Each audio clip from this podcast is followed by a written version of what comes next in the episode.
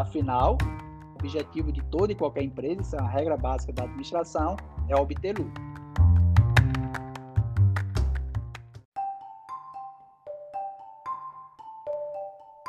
o otimista é um tolo, o pessimista um chato. Bom mesmo é ser um realista esperançoso.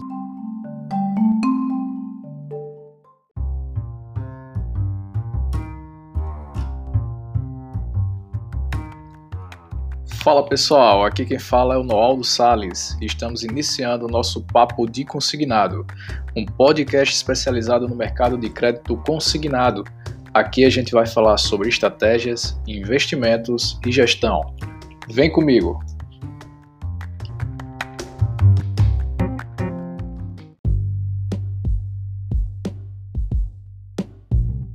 Hoje vamos bater um papo em dose dupla aqui. Estamos recebendo o José Gladstone e o Tiago Maia. Eles fazem parte do grupo MG e são diretores financeiros das empresas do grupo, respectivamente MG Correspondente e MG Prime. Listone, Tiago, sejam bem-vindos. É um prazer ter vocês aqui conosco. Tenho certeza que esse bate-papo será de grande valia para os nossos ouvintes. Eu gostaria que vocês se apresentassem, fazendo uma breve descrição da trajetória de cada um, formação, etc. É, vamos por ordem alfabética, Gladstone. Se apresente aí para a gente. Em seguida, você, Tiago. Olá a todos, eu sou José Gladstone, eu sou administrador formado pela Universidade de Potiguar, com ênfase em controladoria, auditoria e compliance. Estou no crédito consignado desde 2007. Anteriormente, ocupei funções na área de comércio varejista e também em áreas administrativas. Mas em 2007 eu recebi um convite para entrar esse segmento do crédito consignado e desde lá até agora já são 14 anos, sempre com o mesmo grupo. Bacana. Tiago, é, fala um pouquinho aí pra gente. Bom, boa tarde a todos. Primeiramente, gostaria de agradecer o convite, participar desse projeto, desde já parabenizar no Aldo por essa iniciativa. Bom, meu, é, me chamo Tiago, né, conhecido aqui como Tiago Maia. Tenho formação em engenharia civil, que me fez assim, ter uma boa facilidade com os números. Né? Logo que me formei, passei pouco tempo na área, já ingressei no Banco do Brasil através de concurso. E após seis anos no banco, recebi o convite para assumir a gestão financeira da empresa. Eu entrei no consignado, que foi a MG Prime, aceitei o convite e tive que sair do banco e já estou aqui há seis anos nesse mercado. Para somar isso, eu tenho a graduação em gestão empresarial e gestão financeira. Beleza, nossos convidados aí altamente qualificados vão trazer um conteúdo fantástico aqui para gente hoje. É, vamos começar aqui nosso bate-papo. Gladstone, é, nós sabemos que os empresários do segmento de crédito consignado, em sua maioria, são muito comerciais, por assim dizer. Tem uma visão comercial muito aguçada e muitas vezes acabam deixando o financeiro a cargo de outras pessoas. É, na sua visão, quais são as principais dificuldades na gestão financeira da empresa de empréstimo consignado que esse gestor deveria cuidar em eliminar? Eu acho que isso que você falou foi muito bem colocado, pelo menos da maioria da, das empresas que eu conheço. Os sócios proprietários, eles sempre advêm da área comercial ou de outros correspondentes, ou de bancos, de instituições financeiras, e realmente eles carregam muito pesado essa aura especial que os obriga sempre a enxergar muito a parte de produção, de venda, de volume. Em contrapartida, correspondente ou como qualquer outra empresa, ela consegue subsistir com equilíbrio e a longo prazo, ela precisa ter uma parte financeira muito bem cuidada, muito bem chuta, muito bem manuseada. A grande dificuldade é que muitas vezes o comercial e a área financeira, ou a área administrativa das empresas, elas nem sempre caminham na mesma direção. Pelo menos você levando de uma forma muito básica, o comercial ele busca muito essa parte da venda, essa parte de volume de produção, ele enxerga muito quem vende mais, quando vende mais. Enquanto que o financeiro se preocupa na qualidade dessa venda. Essa venda está trazendo fluxo de caixa, se essa venda está deixando spread, se essa venda ela é bem feita para que futuramente não tenha estornos, não tenha descontos, uh, você tem uma carga agregada de custos que você precisa levar em consideração. quando, por exemplo, vai precificar a comissão de um produto. Então, esses choques eles são muito inevitáveis. E a grande dificuldade que isso gera é que muitas vezes, se você não conseguir ter o equilíbrio, que o segredo é esse, é você equilibrar entre essa veia comercial e a veia administrativa financeira, você vai deixar, de certa forma, que esse desequilíbrio traga prejuízo para a empresa. Porque nem sempre a vender muito, você ter uma produção elevada, fica que a empresa tem saúde financeira para sobreviver a longo e a médio prazo. Então, muitas vezes nós já aconteceu de vermos até grandes correspondentes a nível nacional que tinham vendas expressivas, que eram reconhecidas, que ocupavam um espaço de relevância todo o território nacional e quebrarem, simplesmente porque, em contrapartida ao volume de venda, não existia toda essa parte de controle administrativo e financeiro seja de spread, de impostos, todos os custos que você tem agregados, que são vários, todas as dificuldades que você tem nessa parte administrativa. Então, se você não consegue equilibrar, eu, pelo menos, sou da opinião que sem o equilíbrio comercial, administrativo e financeiro, dificilmente, independente do segmento, a empresa consiga se dar bem. Bacana, cara. Acho que você resumiu bem aí nesse final quando você fala é, eles têm que andar de mão, mãos dadas, né? O setor comercial e financeiro eles precisam andar de mãos dadas aí para poder é, garantir a saúde do negócio como um todo, né? Tiago, é, ainda dentro do assunto aí comentado pelo Gladstone, você enumeraria mais alguma dificuldade e o que deve ser feito para evitar esses problemas? O ouvinte da gente aqui deve estar pensando, beleza, mas e aí? que é que eu posso fazer para resolver? E Gladstone, você pode complementar com alguma solução também, tá bom? Como o Gladstone bem falou, né? É, são inúmeras as dificuldades. Uma que eu posso elencar como a principal realmente é essa dificuldade de deixar alinhado o setor financeiro com o setor comercial. É, quando eu estou com o pessoal lá na empresa, eu costumo dizer o seguinte: o comercial é o oposto do financeiro nós utilizamos é, direções inversas, porém visando o mesmo destino final. É como se um fosse para a esquerda, o outro fosse para a direita, todo mundo quer chegar lá na frente. Então é, é só reforçando bem o que Gleison falou, né? A gente preza a saúde financeira para deixar a empresa com sustentabilidade a médio e longo prazo. O objetivo é, é, é a venda, né? Todo mundo quer vender bem, quer ter o destaque, Porém, a gente não pode ter a venda a qualquer custo. Toda venda tem um custo e a gente precisa estar com tudo mapeado para não se perder no meio do caminho. Complementando o que o Tiago falou aí muito apuradamente, é sempre interessante entender de um modo geral que apesar de o financeiro e o comercial muitas vezes aparentemente estarem direções contrárias, na verdade o que existe são visões distintas.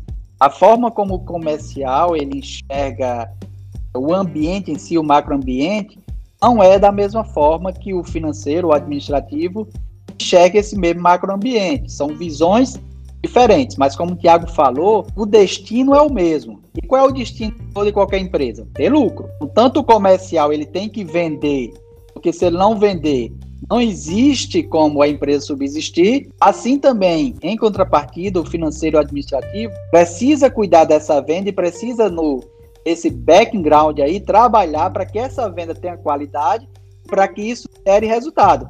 Afinal, o objetivo de toda e qualquer empresa, isso é uma regra básica da administração, é obter lucro. Perfeito, cara. É, pessoal, e, e assim, é, eu queria que vocês dois aí fiquem à vontade para quem quiser começar, mas eu queria que os dois é, respondessem essa questão.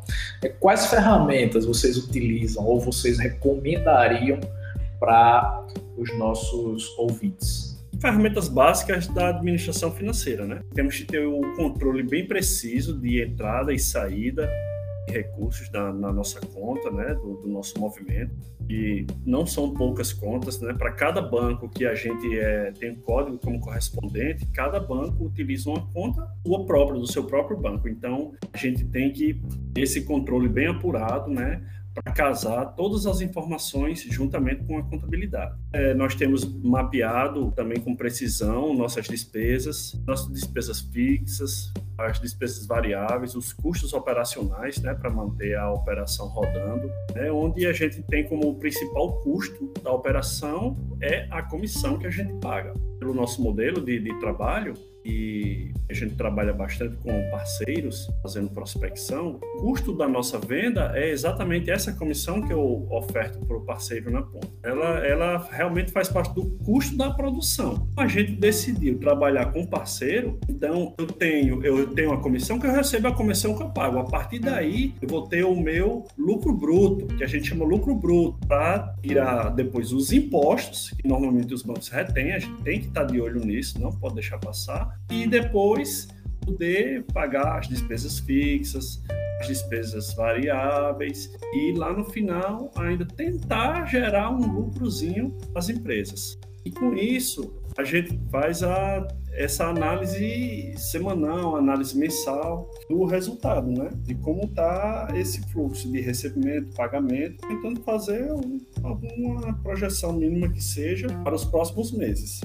Olha, pessoal, apenas complementando isso que o Tiago falou, coisa que é muito interessante e muitas vezes passa despercebido o valor para as empresas é o sistema que eles utilizam para gerenciar as informações quanto correspondente bancário. Que esses sistemas eles facilitam muito a nossa vida no financeiro, administrativo e comercial. Porque você consegue a todas as informações que vêm fragmentadas inúmeras instituições financeiras, às vezes um grande correspondente aí trabalha com 10, 12, 15 instituições financeiras. Com o sistema, ele consegue jogar tudo isso em um local só. E a partir daí, ele tem uma base de dados para que ele possa trabalhar da forma que melhor é, lhe pareça, lhe seja conveniente. Nosso caso, por exemplo, nós pegamos essas informações dentro do sistema. Com essas informações, nós tratamos ela em background. Nós trabalhamos através de tabelas dinâmicas, nós trabalhamos através, Tiago usa parte de banco de dados, eu utilizo muito Power BI, que é uma ferramenta de tratamento de dados de uma forma mais visual. E combinado a isso, obviamente que você precisa daquele feeling e poder sentir o que é que há de novidade no mercado, o que é que é, tem de novidade boa no mercado que você pode utilizar. Eu não gosto muito dessa parte muito mais burocrática, e é balanço, tudo isso, eu acho isso muito mais difícil de entender. Eu gosto de utilizar ferramentas, principalmente que sejam muito visuais, que consigam fazer com que as pessoas entendam a realidade financeira né? da empresa de uma forma muito mais fácil.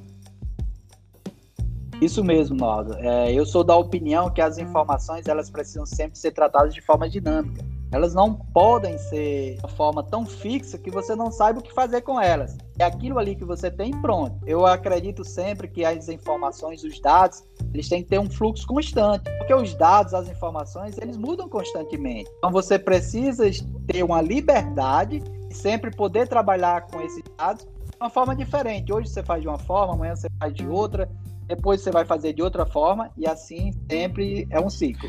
Bacana. E quais métricas que vocês se concentram e quais os essenciais para um negócio de crédito consignado? Você precisa estar muito atento, claro, à produção. Tudo que você for fazer depende do que está sendo vendido. Você basicamente não tem como estabelecer nenhum dado correlacional se você não tiver essa parte que é a mais importante, que é a venda, que é a produção em si, a venda bruta. A partir daí, então, você tem como estabelecer algumas métricas sejam elas métricas de spread, que é uma coisa fundamental. Não adianta você vender, vender, vender, vender sem ter spread, que é aquela margem mínima que você tem entre a comissão recebida e a comissão paga aos seus parceiros. Você precisa ter métricas relacionadas a despesas de fraude, de estorno, de jurídico. Hoje é algo muito corriqueiro, que tem aumentado muito e que tem impactado dentro do caixa das empresas de uma forma assustadora. Você precisa ter métricas relacionadas à produção em si na, no segmento comercial, enxergar variações abruptas ou pontos fora da curva, seja na venda de um parceiro, seja na comissão que ele está recebendo, seja no volume dele, seja no sumiço desse parceiro. Você precisa estar sempre antenado a essas métricas. Para mim, são as principais. Show de bola. Tiago, você que é um cara aí mais analítico, como o Gladstone falou no início, ele é um cara mais, vamos dizer assim, um pouco mais comercial né, na coisa, no trato, não na, no uso. Mas, Tiago, fala pra gente aí quais métricas que você, você utiliza e quais você recomendaria ali serem essenciais né, para um negócio de crédito consignado. Como o Gleison bem falou, a métrica principal que a gente utiliza, acredito que todas as empresas utilizem, seja o spread, né? Esse spread ele é, é pré-definido já tendo em vista o, o mapeamento das despesas. Então, custo, você ter um custo bem mapeado é um indicador importantíssimo para você saber a venda que você quer atingir, que você pode atingir, e nela estabelecer o spread que vai cobrir todas as suas despesas e ainda fornecer o lucro para a empresa. Aliado a isso, não podemos também deixar de observar a questão tributária das empresas. Né? Dependendo do enquadramento W, o banco faz a retenção na fonte do imposto, imposto de renda, do ISS, dependendo do, da localização da empresa, e isso impacta diretamente na, naquela comissão que você recebe, né? E isso tem que ser realmente levado em consideração pelos correspondentes para que você não faça a famosa fumaça. Você acha que está ali ganhando dinheiro com aquela venda, você estabeleceu aquele spread bacana, que na verdade, quando você vai ver no seu caixa, cadê o recurso? Muitas vezes fica se perguntando onde foi, onde foi, está ali. O banco reteve na fonte e acabou. Bacana, show de bola. E, e, assim, do ponto de vista de análise dessas informações que vocês coletam, o Gladstone já explicou aí é, sobre a importância de ter a centralização dessas informações para tratamento, né, da, desde a, o início da produção, você falou sobre essa questão da análise dos dados, das métricas, mas qual é a frequência com que vocês analisam ou que vocês recomendam que sejam analisadas essas informações?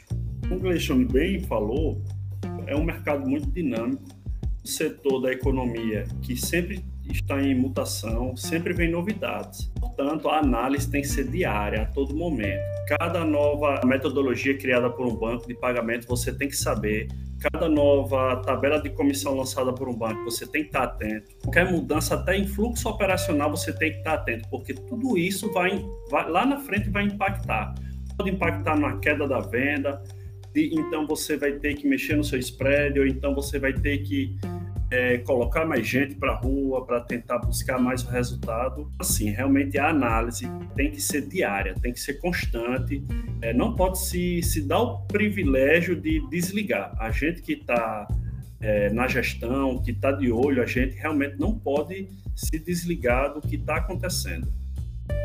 Olha só, eu acho que se nós pegarmos o mercado crédito consignado e voltarmos um pouco no tempo para entender a respeito de como você deve olhar essas métricas e com que frequência, é um choque tremendo. Se você pegar cinco anos atrás, a forma, a política, as instituições lidavam com o correspondente, eu correspondente com os parceiros era totalmente diferente de hoje. Há cinco anos atrás, você tinha uma comissão que era uma comissão única, ou seja, o banco lhe dizia que pagava 20, ele pagava 20. Essa comissão não era quebrada, ela não era fracionada, ela não tinha pegadinha, era 20. Você pegava esses 20, decidia, você pagava 16, 17, 18, 19, 20 ao parceiro se você quisesse. Aí você recebia 20, isso era certo. Estava no seu fluxo de caixa. Há cinco anos atrás também, você tinha uma pulverização muito menor do mercado. Além de você ter uma pulverização muito menor, ou seja, você tinha menos correspondentes de grande porte, você ainda encontrava muito regionalismo. Você ainda conseguia encontrar muitos parceiros que estavam em cidades menores e que, por estarem em cidades menores, eles não tinham tanto acesso a uma rede comercial agressiva que o visitasse, que fizesse oferta, que o tirasse de onde ele correspondente para o qual ele passava a sua produção. Então, ele não tinha muitas vezes sequer uma visão global de uma comissão que era paga no mercado. Você chegava para ele e dizia que ia pagar 16, ele achava super bom. Hoje você chega para um parceiro e diz que vai pagar 16, ele diz: Olha, quer me pagar 16, mas fulano paga 17, Beltrano paga 17 e me dá mais bônus de e-mail se eu vender X. E tem Cicrano aqui que está aqui 50 mil adiantado para me vender para ele X. Então existe uma agressividade muito grande hoje que não existia alguns anos atrás. Então isso exige o quê? Exige que cada vez mais você seja celery. Porque se você não for celery, ou seja, se você não andar com rapidez, seja comercialmente, seja no financeiro, seja no administrativo, dentro da sua empresa, você vai ficar para trás. Vai ficar por trás e vai ser engolido por esse mercado. Hoje é um mercado extremamente canibal. Ele está aí de boca aberta, comendo do pequeno ao grande correspondente. Não importa se ele é pequeno, se ele é grande, como ele é administrado, qual é o banco que ele representa, não importa. Ele bobear é comido no mercado. Por isso que essa vigilância, como o Tiago falou, tem que ser constante, tem que ser diária, tem que ser toda hora. Você tem que estar antenado o tempo todo no que está acontecendo. É, pessoal, e assim, Imagina o correspondente, ele está fazendo sua gestão financeira direitinho, analisando essas métricas, acompanhando o mercado, ele acabou criando uma gordura ali, né? Pelo tamanho e complexidade do negócio que vocês lidam, né? Como que vocês lidam com essa famosa gordura? Olha só, Naldo, eu acho que com certeza você tem um conhecimento aí e contato com vários correspondentes, você tem uma empresa que é conceituado no mercado e aqui pelo menos no Nordeste eu acho que é a empresa com maior, a maior carteira de clientes nessa parte de sistemas de, de, de gerenciamento, com certeza eles devem chorar no seu ouvido direto. E eu vou lhe dizer, cara, e a empresa ela consegue ter alguma gordura, meu amigo, é complicado, viu? Porque hoje está difícil. Mas mesmo assim, claro que com organização, com preparação, você fazendo, utilizando-se dessas métricas, de todas essas ferramentas que você tem para trabalhar no background da empresa, você consegue sim, pelo menos, provisionar parte do que você recebe para no futuro, quando necessário, você ter isso. No nosso caso, por exemplo, sempre que nós temos uma, não uma sobra, mas que nós temos valores flutuando dentro da conta, valores excedentes, nós geralmente aplicamos. Nós aplicamos ou em CDIs, ou a maior parte nós temos em CDBs, porque são de longo prazo, apesar de hoje nem render tanto, mas é um investimento de longo prazo que nós pensamos nisso porque nós pensamos na continuidade do negócio. Quando eu falo assim sobre essa questão da gordura, às vezes também faz parte do planejamento do negócio, né? Digamos que você está ali montando aquela gordura, se preparando para alguma baixa, às vezes até uma certa sazonalidade das vendas, né? uma possível queda, então você conseguir manter ali o negócio por um certo tempo. A gente sabe que é muito difícil criar essa gordura, logicamente as empresas como é o caso de vocês, as empresas que conseguem fazer, o fazem por uma gestão muito mais, vamos dizer assim, profissionalizada, né? mais cuidadosa e mesmo assim é, sabendo-se das dificuldades e muitas vezes tendo até que reinvestir, tendo em vista essa agressividade ou como você bem falou, nessa agressividade do mercado consignado em si. Mas, Tiago, é, fala aí pra gente, qual é a tua visão nesse sentido sobre essa chamada gordura? Como o Gleison bem falou, a, essa gordurinha está bem em falta hoje, né, nas empresas. E, assim, quando também a, a gente consegue ter um, uma sobrinha, a gente também utiliza de aplicações seguras, né? Ele bem falou CDB, que tem rendimento diário, tem uma liquidez também diária, e apesar de render pouco, mais rende. A gente não vai ter surpresa de perda do valor. É, além disso, diante dos valores que recebemos dos bancos, que hoje a gente sabe que os bancos trabalham antecipação, né? Você, para pagar uma comissão, para você rentabilizar e receber o recurso do banco, você está se endividando do banco, fazendo operações de crédito para receber aquela comissão diferida antecipada. Então, assim, sempre a gente também faz reservas, esses valores, criamos nossos fundos de reservas internos para é, eventuais casamentos futuros, como uma condenação de fraude inesperada, que a gente né, receber ali o estorno de valor do contrato, sazonalidades na produção, como já foi falado, às vezes por alguma mudança de mercado, a venda cai. Temos que ter o nosso fundo de reserva, tem, temos que ter nossa gordura exatamente para durar a empresa nesse período e manter um planejamento constante e sustentabilidade da empresa. Perfeito, perfeito, tranquilo. E assim, já prevendo essa situação, como que vocês fazem projeção? Para quanto tempo? Como que vocês fazem esse planejamento? Bem, no, nesse ramo de consignado, do empréstimo consignado, é bastante difícil você conseguir fazer um planejamento anual e seguir. Um mercado que sempre mudando, como já foi bastante falado aqui. Realmente é, é bastante difícil fazermos um planejamento a médio e longo prazo. Normalmente fazemos planejamentos a curto prazo, três meses, seis meses no máximo, é o nosso máximo de, de, planejamento, por causa das mudanças que sempre estão ocorrendo. Nós sentamos com a diretoria comercial, passamos como é que está a situação de despesa de receita, questão de estornos, fazemos todo o nosso planejamento, temos essas reuniões. Vocês fazem projeção tipo seis meses para frente, mas vocês olham quanto tempo para trás para fazer esse comparativo? Vocês monitoram quanto tempo para trás? Seis também? Três? Como é que vocês fazem isso? Bom, para o mercado consignado, eu tenho a seguinte convicção como o mercado financeiro de aplicações. Rendimentos passados não garantem rendimentos futuros. Então, assim, eu posso ter tido um excelente ano. Daqui para frente é outros 500. Então, eu olho para trás para ver é, mais questões de situações. A gente acertou algum controle que foi bem feito, a gente poder multiplicar e, e sempre melhorar ele para frente.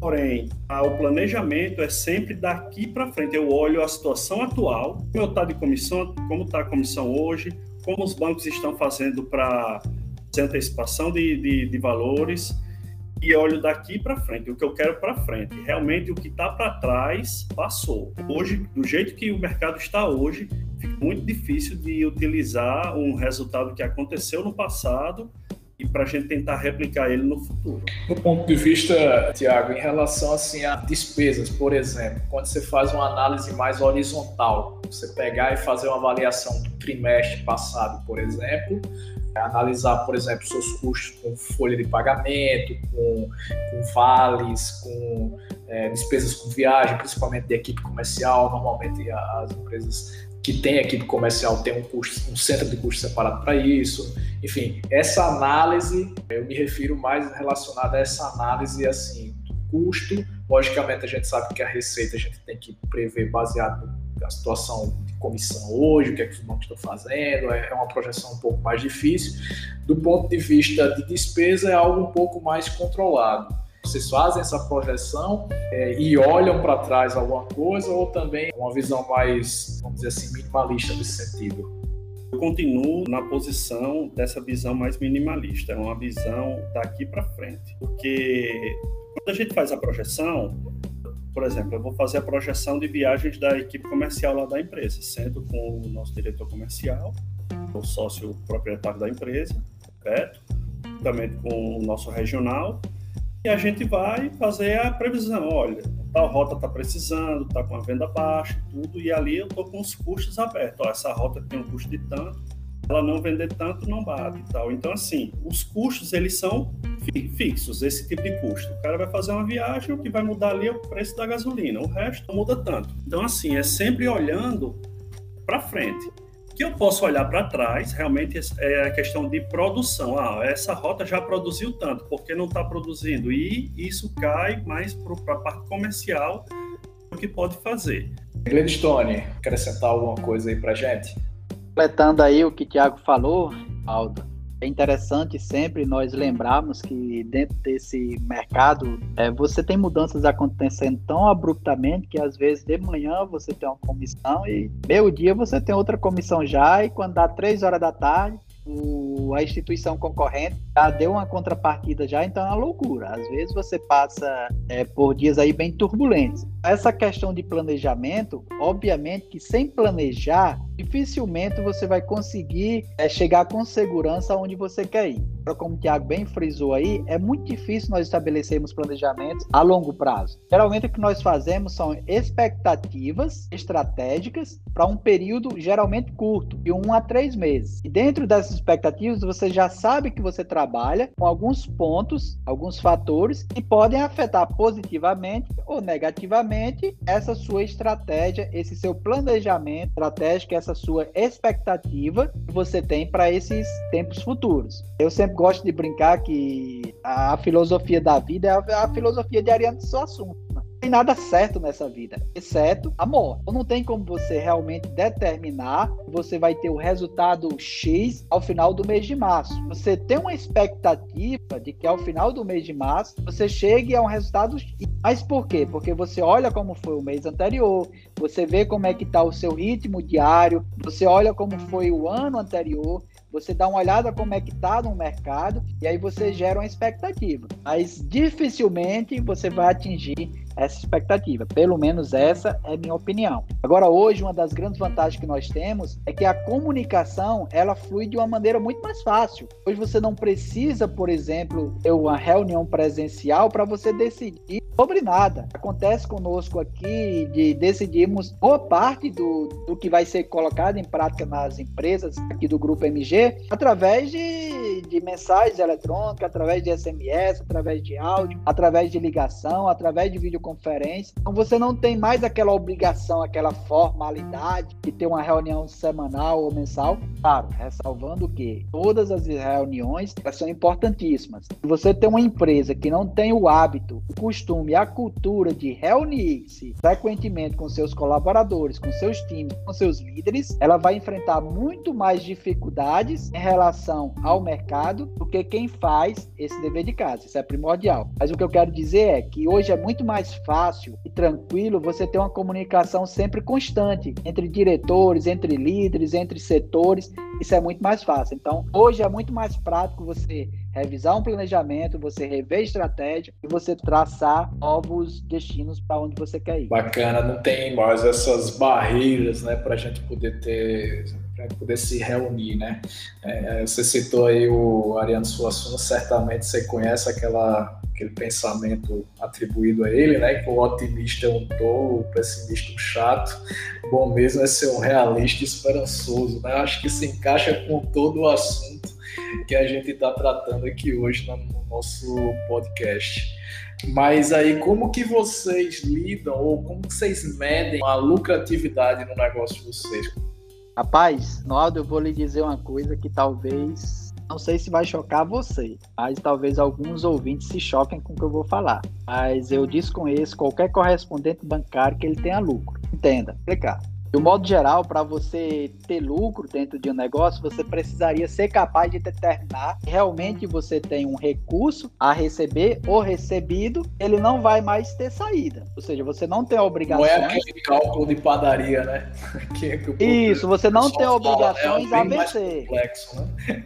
Correto. O que confunde muitas vezes os correspondentes, os empresários correspondentes bancários e pessoas que entram no mercado de crédito consignado é que ele confunde saldo em conta com lucratividade. São coisas distintas. Quando você realmente faz um controle financeiro muito bem feito, quando você tem pessoas que entendem o que estão fazendo e como é o fluxo de dinheiro dentro da empresa, você entende que muitas vezes o saldo ele pode estar lá, sei lá, 100 mil, 200 mil, 1 milhão e mesmo assim não é lucro, porque amanhã você pode ter um milhão e meio de comissão para pagar. Então esse seu saldo bancário de hoje não é lucro. A única forma de você descobrir descobrir se um correspondente bancário ou qualquer empresa tem lucro, seria você pegar todas as suas receitas, as de agora, ou seja, as receita presente, as receitas futuras, que são as que você teria a receber, diferido, é, de antecipação independente, é tudo que você tem a pagar e fazer essa conta. Obviamente que ninguém vai fazer isso. Então, eu defendo que correspondente bancário nenhum tem lucro. Eu acho que as empresas de correspondente bancário, na sua grande maioria, elas vivem um ciclo e se esse ciclo for quebrado, a empresa quebra junto. Assino embaixo tudo que o Gleison falou aqui, né? Fiquei até sem palavras agora, porque realmente foi uma excelente resposta. Resumir, exemplar o que acontece hoje com o mercado, com as empresas do, do, do consignado. Né? As empresas, nós temos sempre muita receita, muito recurso a receber de banco devido às comissões diferidas, mas também temos muitos a pagar para os bancos devido às antecipações via capital de giro, conta garantida, juros, juros em cima de mais juros que somos meio que obrigados a tomar junto ao banco. Por que eu digo obrigados? Porque, pelo nosso modelo de trabalho, que é com parceiros, ou a gente faz isso, ou a gente está fora de mercado. Então, assim, a gente é, realmente é obrigado a fazer essa antecipação para poder estar tá dentro e aplicar uma comissão de mercado e para fazer a venda entrar na empresa. Então, assim, realmente não tem como eu chegar, fazer um contrato hoje, tenho um tanto de diferido a receber e eu contar com esse dinheiro. Por quê? Porque, além de tudo que a gente já falou, existe a portabilidade a pessoa fez a portabilidade, a gente parou de receber aquele diferido, né? Mas está lá, nossa dívida com o banco, tudo, a gente tem todas as nossas obrigações a pagar continuam, porém, essa obrigação a receber, ela cessou. Então, realmente, é, fica muito difícil para a gente chegar e dizer, olha, a gente está com lucro, o lucro da empresa foi tanto. O que nós temos, e, e aí sim, nós temos realmente uma gestão bem mais eficiente nesse sentido, na questão do fluxo de caixa, previsão de pagamentos, previsão de contas a receber, de valores a receber, e isso realmente nós temos bem apurado, com atualização diária constante, para não termos surpresas do, a, a curto prazo. Bacana. Qual a importância do planejamento financeiro no negócio de vocês?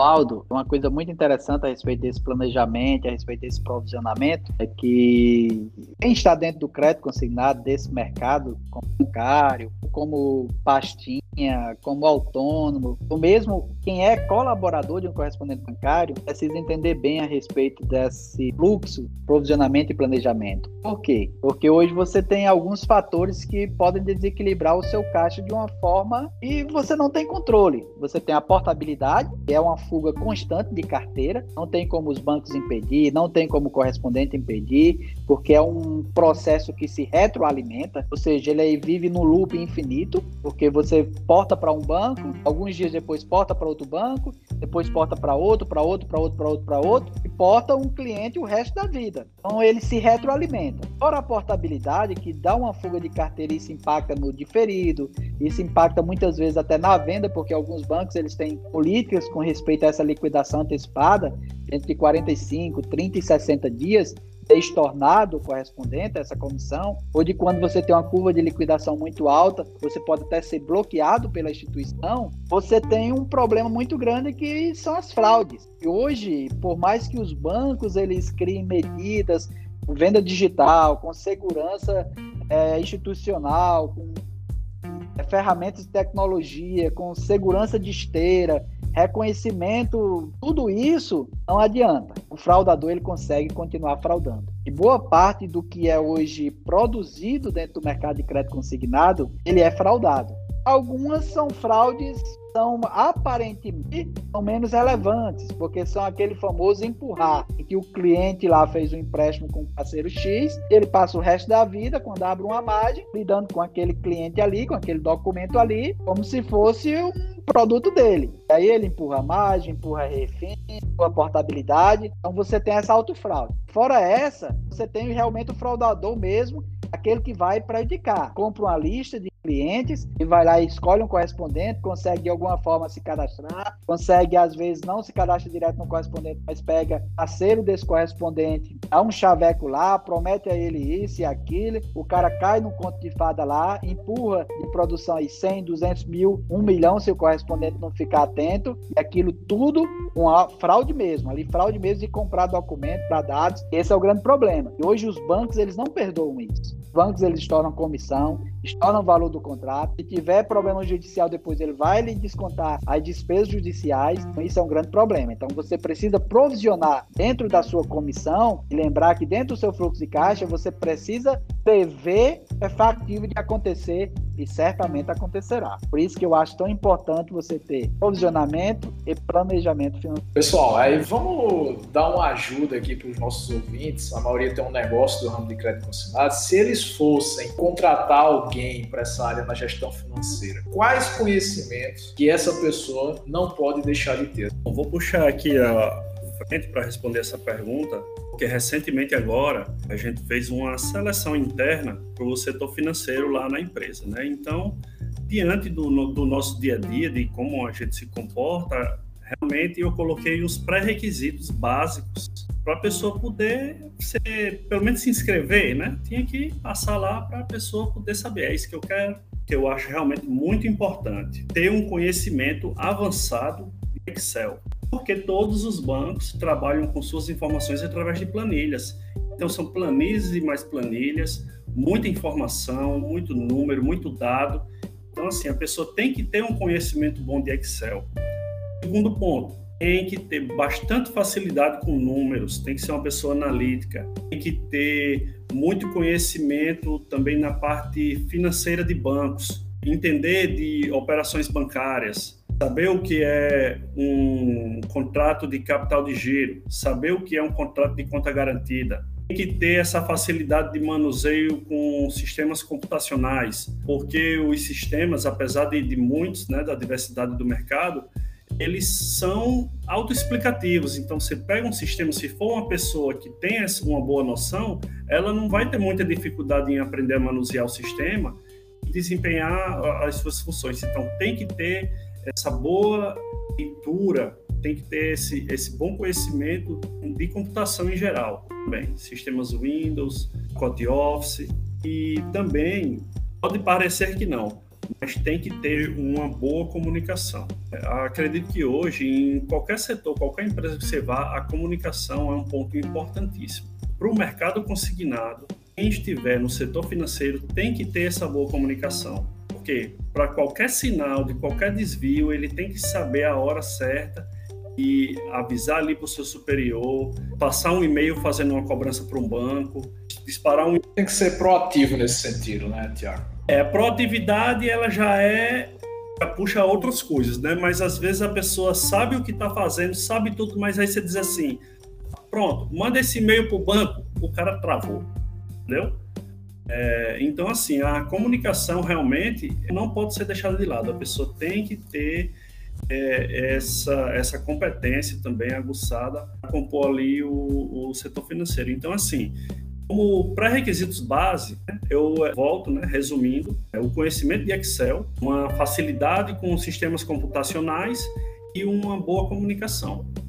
Apenas completando aí o que foi dito, bem dito por Tiago, na minha concepção, quem vai trabalhar nessa parte administrativa, financeiro, ele precisa de três coisas básicas. Pelo menos quando eu vou fazer seleção para essas áreas é o que eu procuro. Ele precisa primeiro ter memória, precisa ter um raciocínio lógico, seja, ele precisa ser bom de lógica, ele precisa ser bom de análise. Se ele não tiver uma capacidade analítica, ele não vai conseguir pegar as informações, que são muitas, e saber o que fazer com aquelas informações. Se ele não tiver memória, como ele lida muito com números e com dados, ele não vai conseguir detectar anomalias dentro do fluxo que ele faz. Ou seja, ele não vai conseguir detectar que tem um número ali que está duplicado. Tem algo ali, se ele vai trabalhar no financeiro, tem um boleto ali que chega de novo no e-mail que ele não vai saber que ele já pagou aquele e-mail, ele vai pagar aquele boleto, ele vai pagar em duplicidade. Então, a memória é muito importante para isso. Ele precisa lembrar de coisas, de informações que você vai perguntar a ele. Ele não precisa abrir um caderno e consultar no, no na agenda dele, em algum lugar lá, para saber aquela informação. Ele já consegue, de memória, pelo menos ter uma visão né, na memória daquilo que você está pedindo. E essa capacidade também de raciocínio lógico que eu falei, é muito importante, porque se ele não consegue fazer o raciocínio lógico, ele vai ter muita dificuldade, Nova, em relação a como lidar com as informações e com o fluxo operacional. Eu vou lhe dar um exemplo bem fácil sobre isso. Para mim, Gladstone, enquanto pessoa física, enquanto é, pessoa particular, pessoa privada, vamos dizer assim, 100 mil reais para mim é muito dinheiro. Mas para mim, José Gladstone, enquanto diretor financeiro da empresa MG Correspondente, 100 mil na conta bancária que tem na empresa, para mim é 100 mil número, não é 100 mil valor. Então 100 mil para mim é só 100 mil, é um número. Para mim tanto faz lá ter um, 100, um milhão, que para mim eu vejo o número, quanto diretor. Enquanto lá fora, quando pessoa física, eu veria o valor e me assustaria. Por que eu digo isso? Porque imagine que tu pega no teu financeiro e coloca lá uma pessoa que não tem essa visão. E ela abre a conta bancária lá da empresa lá e vê, sei lá, 50 mil reais. A pessoa vai endoidar. Imagina que ela vê 100. Imagina que ela vê 200. Imagina que tem um boom de venda igual teve na margem aí e você vê 3 milhões na sua conta. Cara, é muito difícil que essa pessoa consiga manter a, a cabeça no lugar. Aqui eu, eu vou até falar de honestidade, ela conseguir compreender que aquilo ali é só um número. Então, isso é muito importante completando aí o que o Tiago falou. Perfeito. Fazendo um resumão aqui da, do que a gente tratou hoje aqui, é, a gente falou muito sobre a saúde do negócio, né? Vocês falaram muito sobre essas coisas, é, sobre enquadramento da empresa, né? No modelo de negócio dela. A informação tem que ter utilidade, né? Como o Gladstone deu uma aula aí pra gente, o Thiago citou várias ferramentas aqui, e a gente fechando aí com essa questão da contratação pessoal. É, chegamos ao final do nosso podcast de hoje. Espero que vocês tenham gostado. Gladstone, muito obrigado pela sua presença, por ter reservado um tempo na sua agenda para tratar desse assunto aqui conosco. E fique à vontade aí para fazer seus agradecimentos finais. Aldo, primeiro agradecer a você por ter chamado, agradecer a Tiago, claro, que abriu essa ponte aí, nós nunca nos encontramos, eu só ouço falar de você a respeito do, do sistema em si, mas pessoalmente não conheço, mas foi muito agradável esse bate-papo, acredito que pode surgir novas coisas aí no futuro, estou à disposição, então agradecer primeiramente a você, Noaldo, a Yubi, por a Tiago por ter aberto a porta. E, claro, agradecer a Marcos Pretz, nosso diretor-presidente do Grupo MG, que liberou tanto a mim quanto a Tiago para participar desse projeto seu, que eu acredito que tem tudo para render bons frutos. Agradecer a Robert Leandro, nosso diretor comercial aí, que também apoiou a gente, que, que deu força, que motivou. Eu fiquei meio receoso de fazer. Isso até Tiago disse, rapaz, eu sei se dá certo para mim ensinar, mas ele me convenceu. Então, principalmente agradecer a esses, agradecer. Deu aula aqui pra gente. agradecer, claro, aos ouvintes, né? Que eu acho que o pessoal que vai ouvir aí é, vão dar um feedback a vocês aí. É, e através desse feedback nós podemos até melhorar e até, talvez no futuro, repetir a dose. Espero repetir, porque como eu disse a você, eu agora sou praticamente um Nerdcast. Já estou até falando lambda, lambda, Show de bola, cara. Tiago, cara, mais uma vez, é, muito obrigado pela sua disponibilidade. Você foi muito prestativo e atencioso desde o primeiro momento que falei sobre essa possibilidade né, de fazermos esse podcast. Tenho certeza que vocês contribuíram e muito com os negócios dos nossos ouvintes e o mercado de consignado agradece, cara. Obrigado mesmo pela sua presença aqui conosco. Eu que agradeço né, a oportunidade mais uma vez.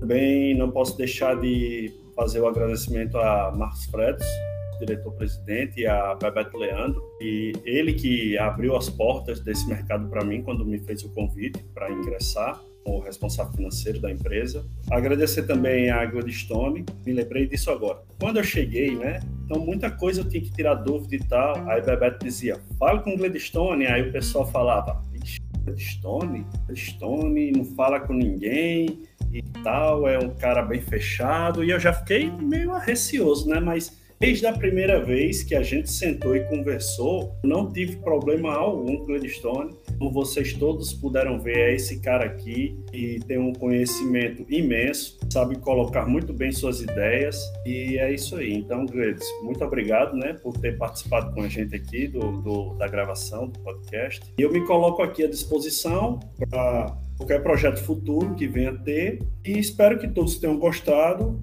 que realmente a galera que está ouvindo aí possa trazer também. Então, quando tiver qualquer dúvida, alguma coisa, né, possa trazer que a gente também vai ter o, o maior prazer em estar tá discutindo sobre esse setor que muitas vezes é deixado em segundo plano nas empresas, o setor financeiro, né? A galera fala muito comercial em venda, mas é um setor de extremamente importância para a sobrevivência e o sustento da empresa por muito tempo.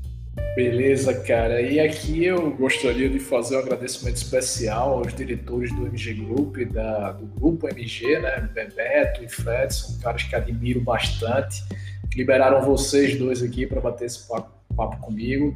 Um abraço para vocês, meus caros. A você, ouvinte do nosso podcast, espero que você tenha gostado e até o próximo episódio.